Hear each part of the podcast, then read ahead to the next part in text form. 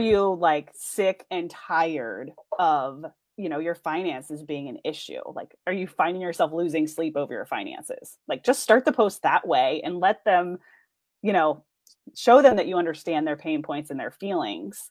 And we just so often get so busy in the day to day that we forget about that human connection of just wanting to help people.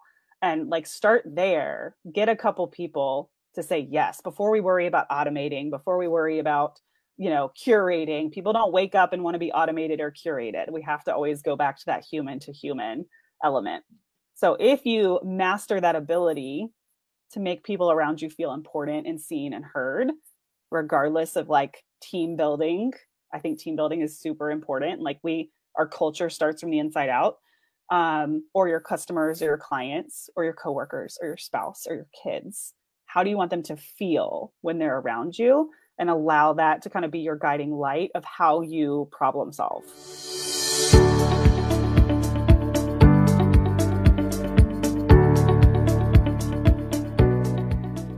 Digitization is they go onto your onto your portal, we'll call it the portal into the platform, and they just complete that information. And then the technology knows what to do with it. So it automatically imports it into my system. Now, when I open up my page, I don't have to enter anything. It's all there. I know everything about them. I could take them through a series of questions. If you come into my office under the traditional method, I'm going to ask you, Jordan, a series of questions. How can I help you, Jordan? What's your issue today? Do you need a will? Do you need to trust? And and everyone has all of us as lawyers, there's routine people we see, there's patterns, right? We call them decision trees. Every client that comes into your office, whether you're doing litigation, whether you're doing corporate, or whether you're doing estate planning, there's a decision tree always happening in every engagement in every interaction. We're just taking those decision trees and we're putting them into digital format so that the consumer can go through that those same questions, never talking to me, but talking to the platform, which knows the answers I would give given the answer they gave me. So it's taking anything and everything we can digitize and we're digitizing it. That's the message. Embrace technology, embrace the disruption, and turn it into opportunity.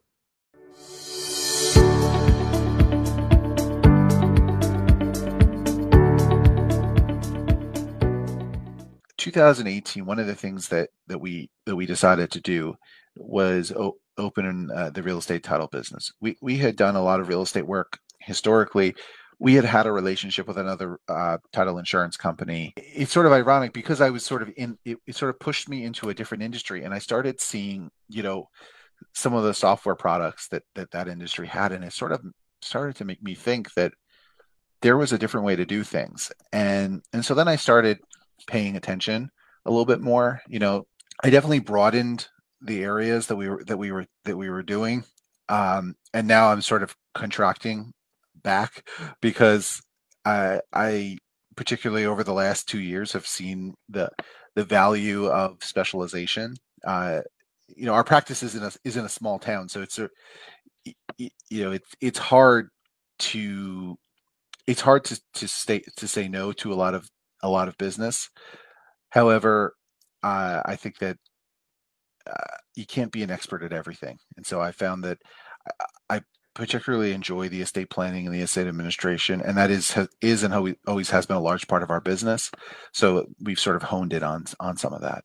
Be be intentional, make the plan, do the plan, but I think also don't be afraid to iterate because it's you know sometimes you, you, you decide to do something and it ends up not being the right thing, uh, and it's okay to change it. It's okay to change your mind, but but make sure that you you're there's a, there's a good reason for it.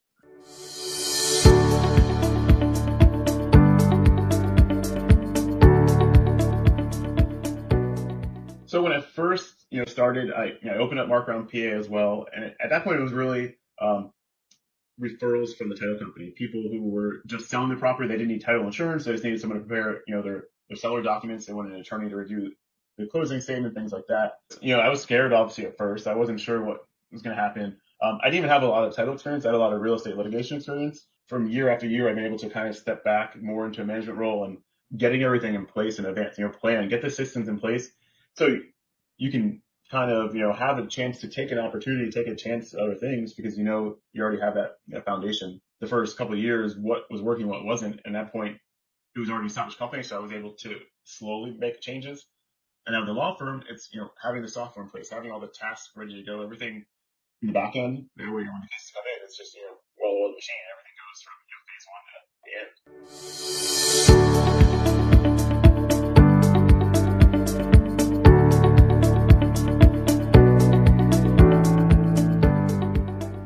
we are all about trying to figure out how to create an incubator training and like really building out, I mean, what I call a baby university and where it can be used not only internally for people who are coming into our firm to be trained, but then also externally for potential clients, you know, what information do you need to know to be able to go through this process?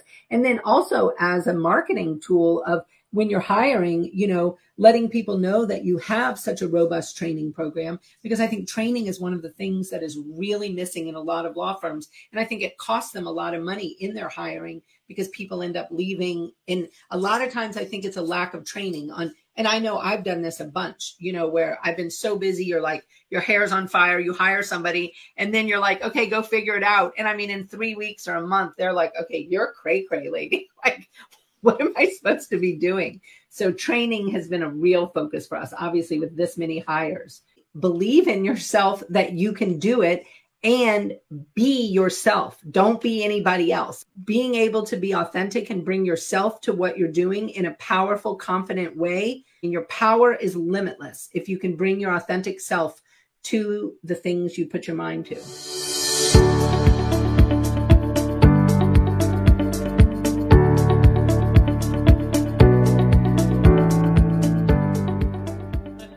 Coaching is one of the tools in a good CEO's toolbox. Coaching is a tool of a good CEO, COO, CFO, CMO. Why do you think they have these positions? Because that's what is needed for a business to run properly. The right advice goes like this if you want to grow your law firm from zero dollars in revenue, like you're just starting, and you want to have a million dollar firm just cranking along, just firing on all cylinders, working for you in like 48 months, go all in. We manage almost 600 of some of the most profitable with the most predictable cash flow, fastest growing, most fun to own law firms. We manage over 600, almost 600 of them all over the country. One of the things we're really well known for is not just helping people get to a million dollars in revenue really, really, really fast we're also really well known for getting your business to get set up so that you can step away from it for 30 consecutive days with emergency access only. That's when you know you've really made the switch from having a practice to truly having a business that works for you. Please hold yourself to the same standards that that for the business the way you run your business as the way you practice law. You-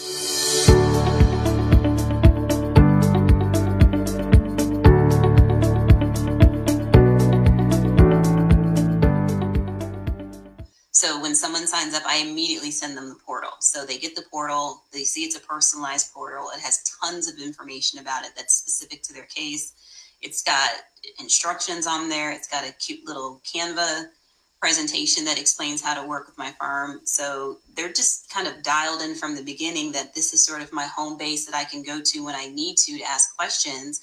She's going to pay attention to this portal because she told me not to email her. Please don't email me. I have to use this portal and it, it really works because they get an email when something is posted to the portal and that's just how we communicate. And it's just one place where they need to go and they don't have to worry about missing emails or something get, kind of get lost and getting lost in the shuffle because it's just all right there for them. I do track everything but all i have to do is enter what i do and the client which is in a sort of a drop down list. So it's just a matter of drop down list this is what i did and it has automatic timers in terms of when I start a task and when I stop a task. I've got automations like if I send an email, it can automatically send to my time sheet that I sent the email and bill for it. So it's not me actively sort of keeping track. So the only thing that I have to do, which is the second question, is I have the Monday I actually don't really do a fancy invoice because it's not necessary. I just go to Monday.com, I export that sucker as a CSV file, make it Excel, slap my logo on it, and keep it moving. You don't have to lawyer like everybody else does, and that's okay. So as long as you're doing it within ethical guidelines, it's okay to be a little different. It's okay to not accept phone calls. It's okay to not accept emails. You're you're allowed to do it the way that you want to do it.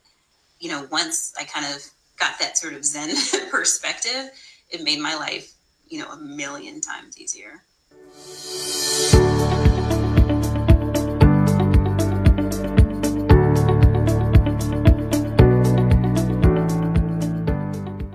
It's going to depend on what you're doing, what you want to think about, you know, the client journey, knowing what do you have to do because the more you can say, all right, client, we're going to do this. You know, we're going to play in your estate. That means we need to sit down and talk about things. We need to go through this. And job one, we're going to get information about you.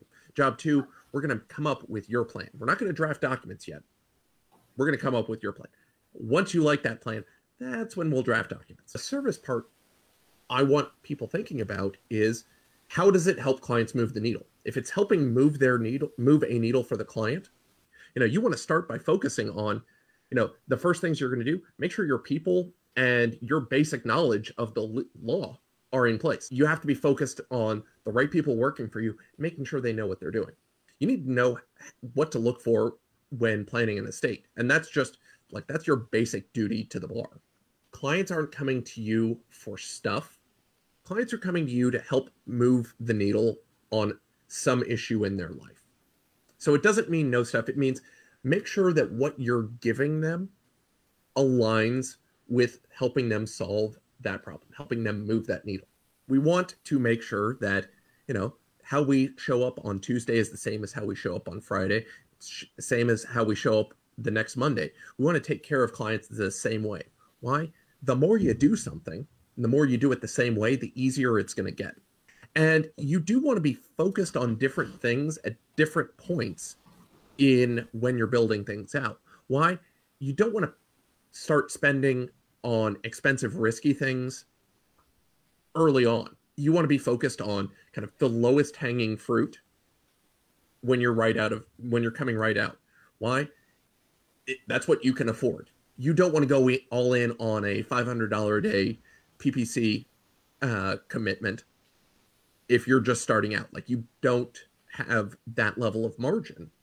You've got to be looking for kind of the easy wins, the things that you can do that will make your life easier. If you've got staff when you're right out, make their life easier, take care of your clients better, and really demonstrate you you know what you're doing. Your clients can trust what you're doing, and everybody can work together and get that best result.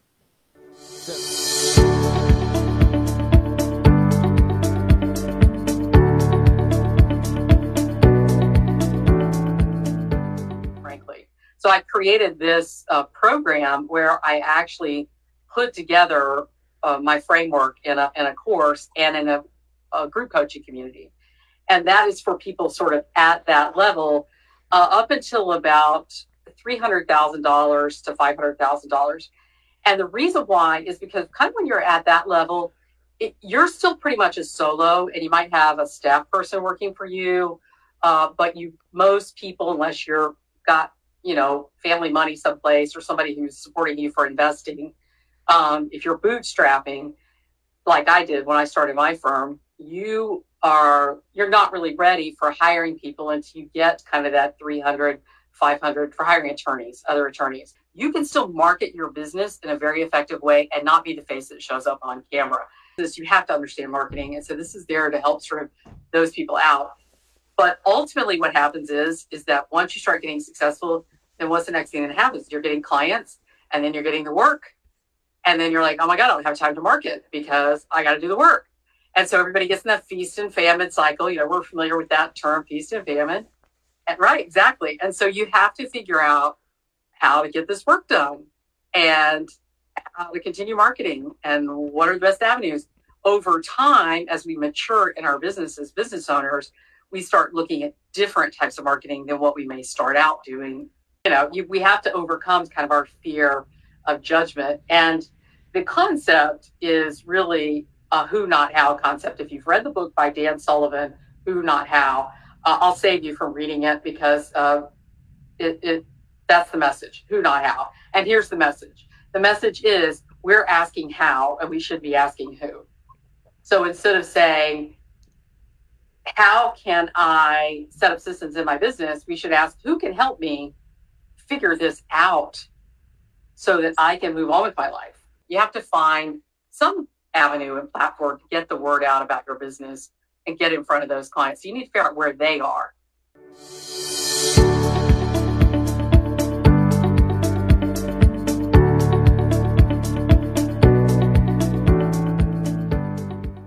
Like, what is a paralegal and what is a paralegal not, or what is not a paralegal? The easiest way to describe a paralegal um, is I'm like the nurse to a doctor right? Like I can do everything an attorney can do except show up at court and give legal advice. So, as far as training goes, I think um, it's important to have experience within law firms. That's the most important part. Certificates are great, but having that in law, um, law office experience is really where you're going to get your bread and butter. You're going to find those rock star paralegals um, that know uh, what to do at all times.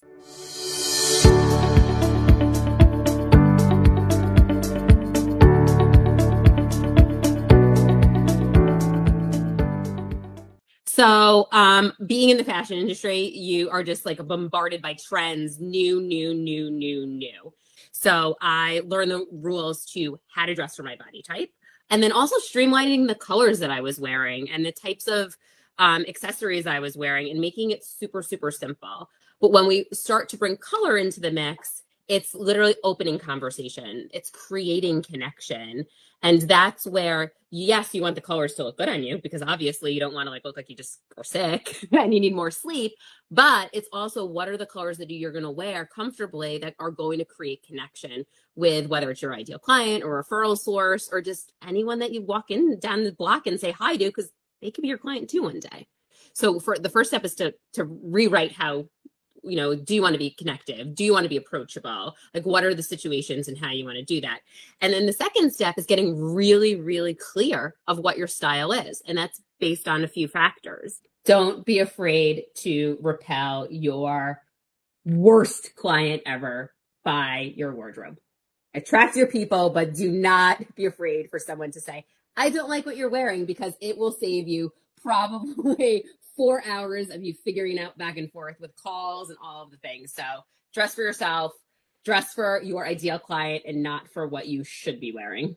This is about what are the small incremental steps you can do to step into your future self that is achieving the goals you want. Like we all have heard personal development, visualization, imagine the thing happening.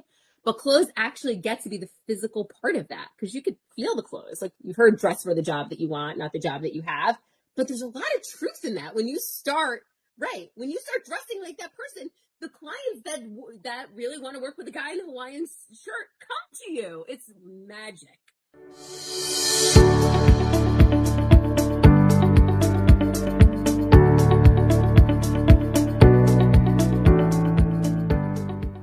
Uh, what is organic community visibility? Yeah, so you know, we're not necessarily going out there and having community fundraisers. Not that there's anything wrong with that where we're branding it with our firm. You know, we're using our local community connections to just regularly make contacts with people, to always be in contact with our um, you know, community network, with the other lawyers in our community. So we're doing the really classic stuff, you know, joining the bar organizations, joining our local Inn of Court, being active in that, um, giving presentations um, where we can within the community. Just try to be really communicative with our clients. We follow up with them. Um, you know, we try to touch base with our clients after their case is closed, make sure they understand everything, you know, and I think they get a nice warm handoff when their case is closed. That makes them feel like they can come back. We also do follow up with our clients, particularly in more contested cases. There's sort of firm commitments and values that we have. You know, we we are we care about our clients and we want to provide effective legal services. We want to be a slightly higher touch firm than other firms are. Um, while at the same time understanding that in family law if if you are willing to be available for your clients 24 7 for anything that happens they, they will let you do that for them. And we have to have some boundaries. So it's hard to find that balance and set up how you're going to do that. You know if you make a 1% improvement every day you know how how soon are you going to be you know double where you are? And you're able to in, you know improve your progress many times over if you're just willing to make a little incremental improvement every day instead of trying to change the world overnight yeah.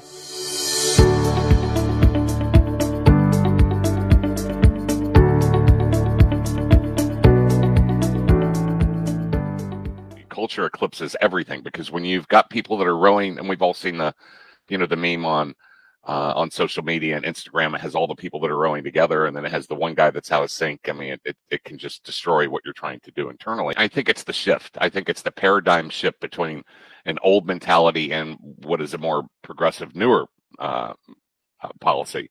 So you have to really look at that and, and figure out what you're going to do um, to, to, encourage relationships to occur um, when the majority of the time you're sitting on a Zoom call like we are today. How do you get to know somebody? When there are litigation matters that have to happen and you have to have trial preparation and you have to have, uh, you know, an additional workload, we'll call it, um, you know, the, attorneys have to be prepared for that.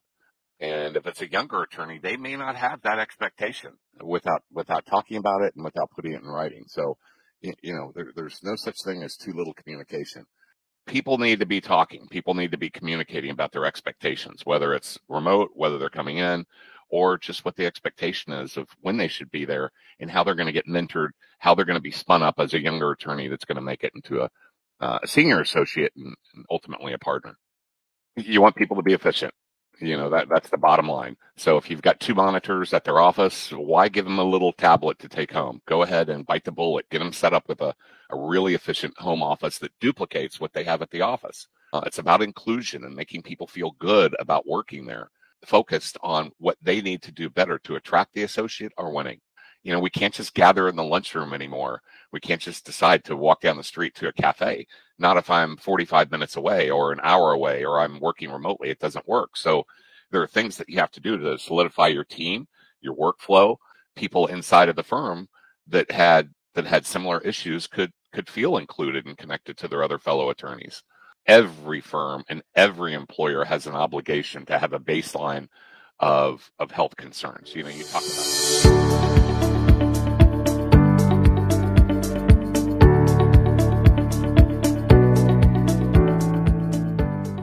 Um, but legal business development is is all about helping lawyers to um, go out and get their own clients and build their own books of business, and that has become in the forefront of how an attorney is valued in the career of, of as a law practitioner. It's really about how do you do the prospecting, the, the the, the networking. How are you doing things with your own personal time to do, to develop relationships and ultimately develop business? There are still attorneys that understand the the path to freedom, control, financially, uh, with the family, and how you spend your free time, and, and path to retirement or path to just being able to to dictate that your terms of your life comes down to the book of business. It comes down to what what size it is, and and and, and are you working for your clients? Or are you working for your clients or for clients that aren't yours? And now you've got five, six, seven partners that are your bosses, handing you the work and dictating how it gets done, when it gets done, and how you should spend your time.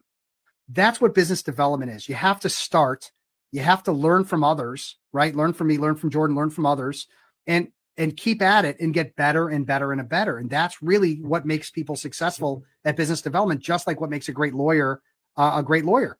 It isn't happening overnight, and it isn't happening without making mistakes and making improvements. That's what life is all about. We need to learn and improve, and that's life, but that's important for business development because if you're just doing the same things over and over and expecting different results, we know what that is. That's that Einstein quote, right? So we want to we want to make sure we continue to improve as we go. That's at the heart and soul of business development in, in the programs I teach. So we, we need to think about having a process for how we prosecute or defend in a, in a in a in a courtroom. We need to have a process for how we do business development, marketing, anything. That's what makes things work.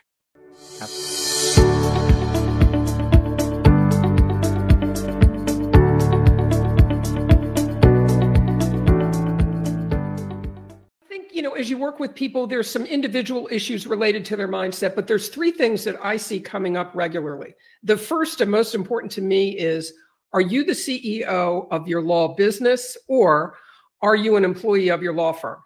Because you're either acting like a CEO or you're acting like an employee. And it makes a huge difference as to where you're going and where you're going to end up. But I'm the CEO. I'm in charge of not just the vision, like how are we going to get there? What team am I going to build to get us there? What help do I need? What can I delegate? What do I have to keep to myself? Et cetera, et cetera. And thinking like a CEO would think and acting like a CEO would act. The first thing you have to do is recognize that you're not just the employee to figure out who you're marketing to, where they are that you're going to market to them, and what are you going to say to them? And it's not going to be, of course, I'm a great lawyer. I've got a bazillion years experience. I'm a super lawyer. I'm a this. I'm, I mean, we love those accolades. I love them. You know, I love getting them. But clients could care less. They want to know who are, they assume your competence. They're going to assume you know what you're doing. That's not the point for most people. It's how can you help me? And do I feel comfortable with you? And referral based marketing, of course, is huge because if you have been recommended by their social worker, their therapist, their doctor, uh, another lawyer that they've used, you know, you, you've got a leg up right from the very beginning because someone that they know and trust has already recommended you. Get a bookkeeper, have an accountant. Look at your, but look at your numbers. This is constantly um, uh, something that you need to constantly reevaluate and make sure that that your cash flow is right and your numbers are right. And if they aren't, fix them because you can fix them. That's the thing that people need to understand. You can. You have to work on it.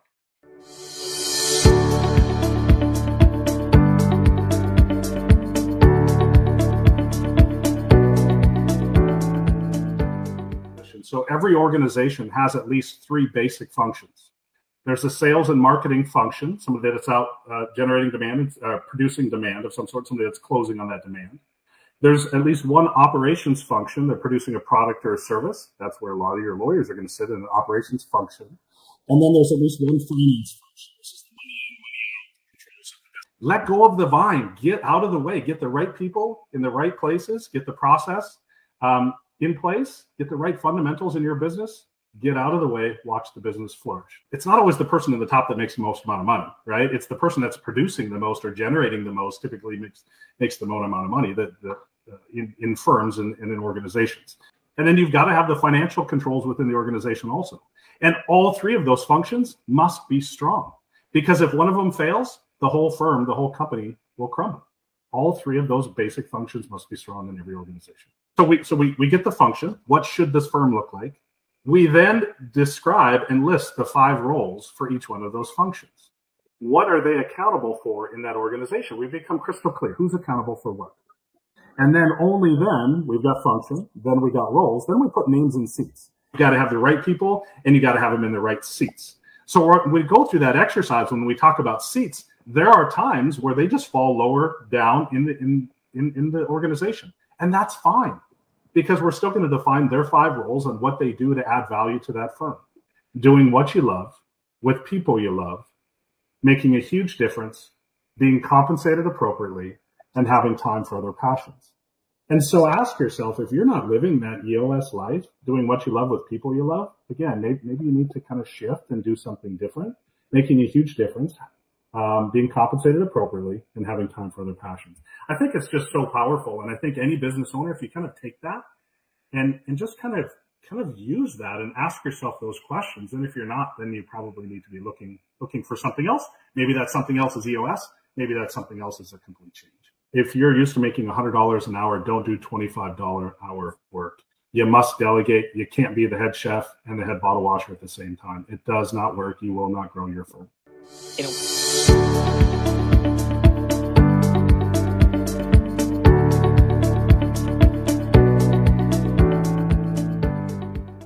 Yep. So we've actually had a few students get firm offers from our law Huh. firm. So it's like they started working There we with them one on one. Yeah, there it's like it really is amazing because they comes full circle. So that's what we love about it. And like the law firms are obviously so excited because they just they've groomed this talent and now they're able to work with them full time, which is so exciting. And it's just that they already have a prior relationship that's non-committal. So sometimes firms might be hesitant to hire someone full time because they, you know, you're going based off of an interview process, resume, grades, and everything. But with us, it's kind of like a trial. You can try working with this person, and then if you want to bring them on full time, you you can make them a full time off. What goes into the core of delegation is trust and trusting that who you're sending it to, they're going to get you what you need. But if you don't get what you need, you have to communicate what was wrong in order to move forward and make the changes going forward. And I always say, we make a mistake once, it won't happen again, but you have to let us know what that mistake was.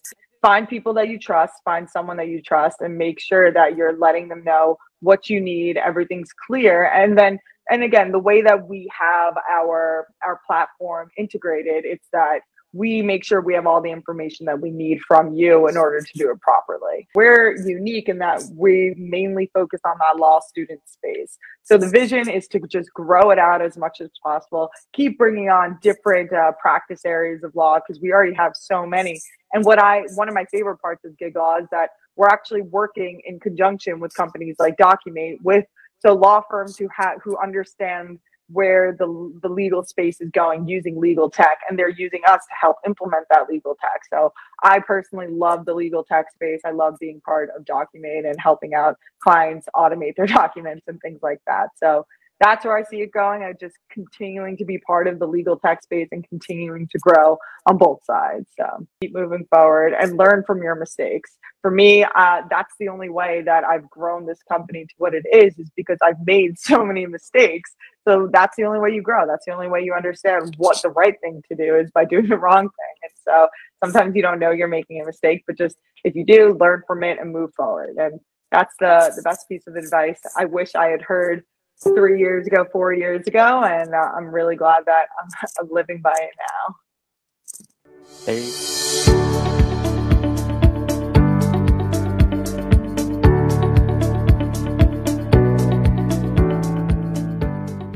it's kind of like insurance getting your ip protection whether you're a lawyer whether you're a legal marketer anything whatever company you have getting all of your ip in order getting an ip audit getting everything protected it's like insurance knowing that you don't have to worry about those aspects of your business all you have to do is you have to register your copyrights if you have material that you think is valuable and you want to protect and if you re- have, have a registered copyright you get your 150k statutory damages especially when you're starting. You know, if you're starting to do something and all your revenue is coming from one source, you definitely want to diversify. So if you're creating videos on one platform, they should also be on all the other platforms. You should transcribe them, put them on LinkedIn, all of that. That's kind of what I did. And it does work like the same content, as long as it's valuable, it still, you know, it still generates the views and all of that. You know, the biggest tip is really it's i think it's about volume and social media these days is very unforgiving you have to basically make people care about you instantly especially video platforms. The only way you're going to be able to learn that skill is by creating a ton of content. It is so essential to be able to perform on video. So you have to get good at talking. Put your face out there and market yourself. Create a lot of content and put out that volume and be able to get good at it and stay consistent. Create a consistent brand. So whether you're going to stick to one color whether you are going to stick to one look one logo things like that um, if you know if you can create like learn the skill of creating good content um, you'll be able to be successful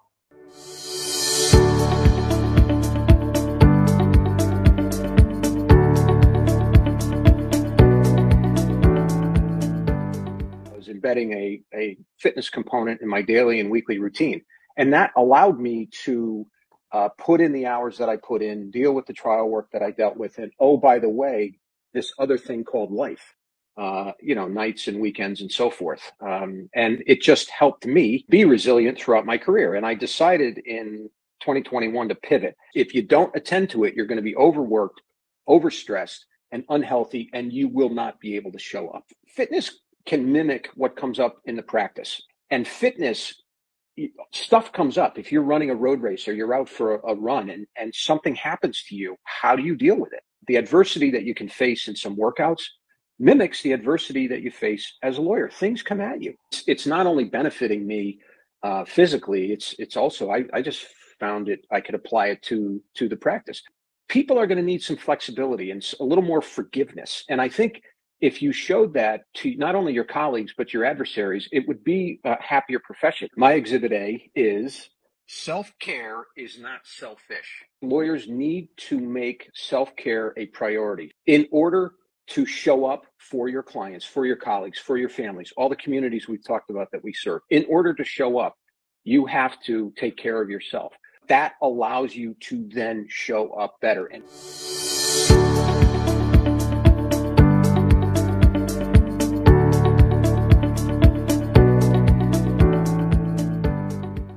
I've always been big on client delight, wow factor, doing things a little differently with a little sparkle, which is what helps the law practice. And so when everybody signed on, I'm like, check your email. I just sent you a Starbucks gift card.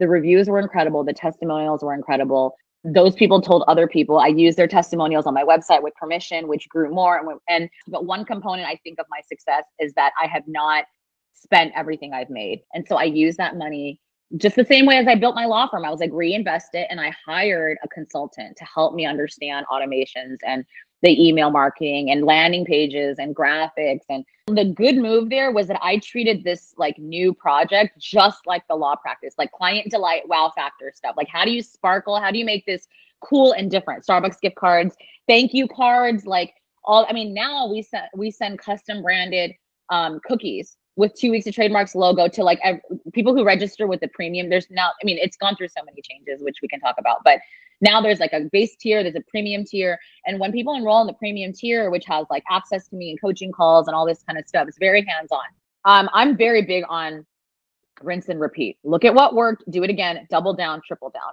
if you just take five minutes out of your day, or really, I mean, if you, you know, a VA or, you know, send it to somebody, but like take five minutes out of your day, just have the thought to say, you know what, let me just shoot them an email or a text if you have their number and just say, hey, like, don't just like it and put like a sad emoji and move on with your life. Like everyone's doing that, right? But if you really care about this person and they've sent you work or they're a fellow attorney, make that connection, like treat them like a human. And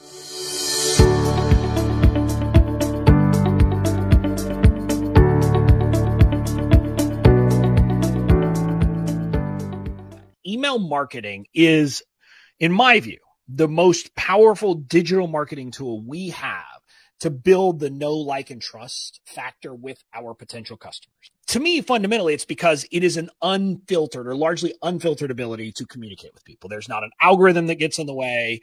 And, and it's not just that it's not an algorithm, but separately, I can control the messages that people get in the order they're going to get them. I do some marketing affirmatively, but my business, the legal template business, about 65% of the sales of our, our signature, what we call our template library, where they get all of my legal templates. The first entry we have of them in our system is them buying our legal templates. Now, it could be they're using a different email address and they have, you know, a different one that's free, but I know what that is, is that I built brand equity, that people are telling them about me, that they've seen me, that they've interacted with me. And so they said, okay, hey, when I, when I need legal templates, he's my. I'm more interested in connecting with my audience. And so I focus on connection first. And then when I do that, and this is the beauty of it is, is if you connect with your audience, when it is time, when they need you, they will buy from you. But if I'm connected and I know you and you provide value to me, when I need a trademark, guess what? I'm just going to call you. I'm not going to call anybody else. The struggle is you got to not be boring. Because if you're boring, no one's going to want to be on your email list but the point is still there that letting people get to know you and the real you will be one of the most powerful things to, to ultimately help them uh, decide if they want to do business with you. The key is to, to think of email differently and, and, and if you just think of email as a way to build a connection with people so that when they are ready to buy they're going to buy from you you'll be doing well. Yeah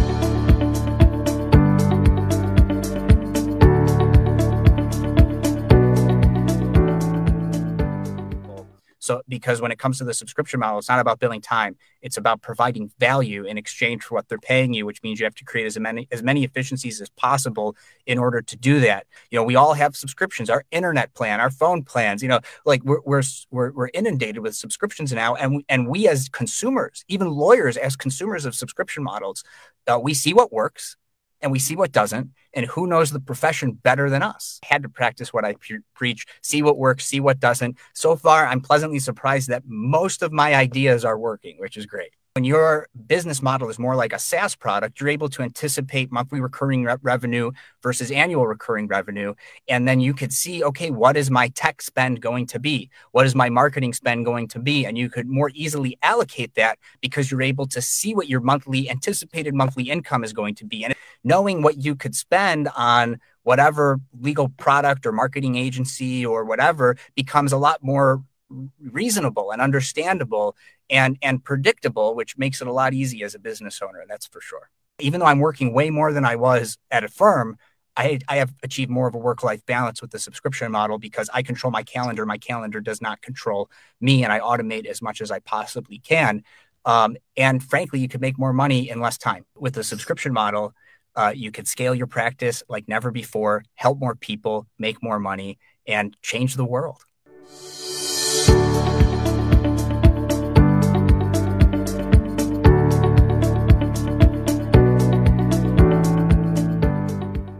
Very first step is just figuring it out what it is you want. Um, and then working backwards with your schedule to make sure that you have enough time to do those things. After a certain amount of money, time became more important to me because of those other things. Attorneys have a hard time breaking time from money. They see they see their entire life in 6-minute increments, but as soon as you realize that you're not trading your time for money, like you can do other things, as soon as you have that mindset shift that you don't have to trade your time for money, you can trade other people's times. You can trade systems for t- for money. You can do other things for money. Um, that's where I think you're going to see the biggest growth. And I like big blocks of time, at least two, if not four hours of time, where you can really just sit down uninterrupted and, and get stuff done.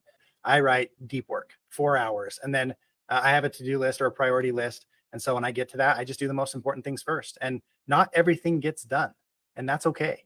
As long as you're doing the most important things first, you're going to come way ahead. Just have a to-do list, schedule time for it, do the most important things, and, and you'll be fine.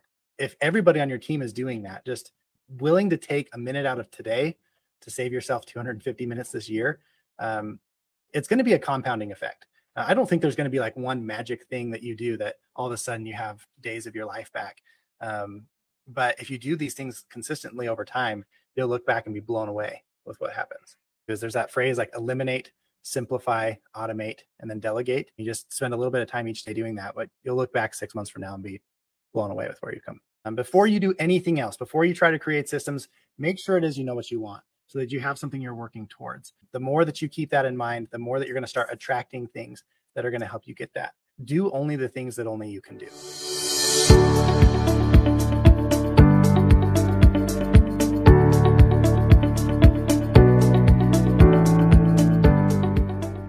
But I would definitely say having all of the team on board um, to make the service work. So we'll make it as seamless as we can for for the firm, but uh, you know ultimately we need the backup of the team to make it work, so we can tweak it and make sure it's um, fitting in, like your business's second home, if you, if you wish.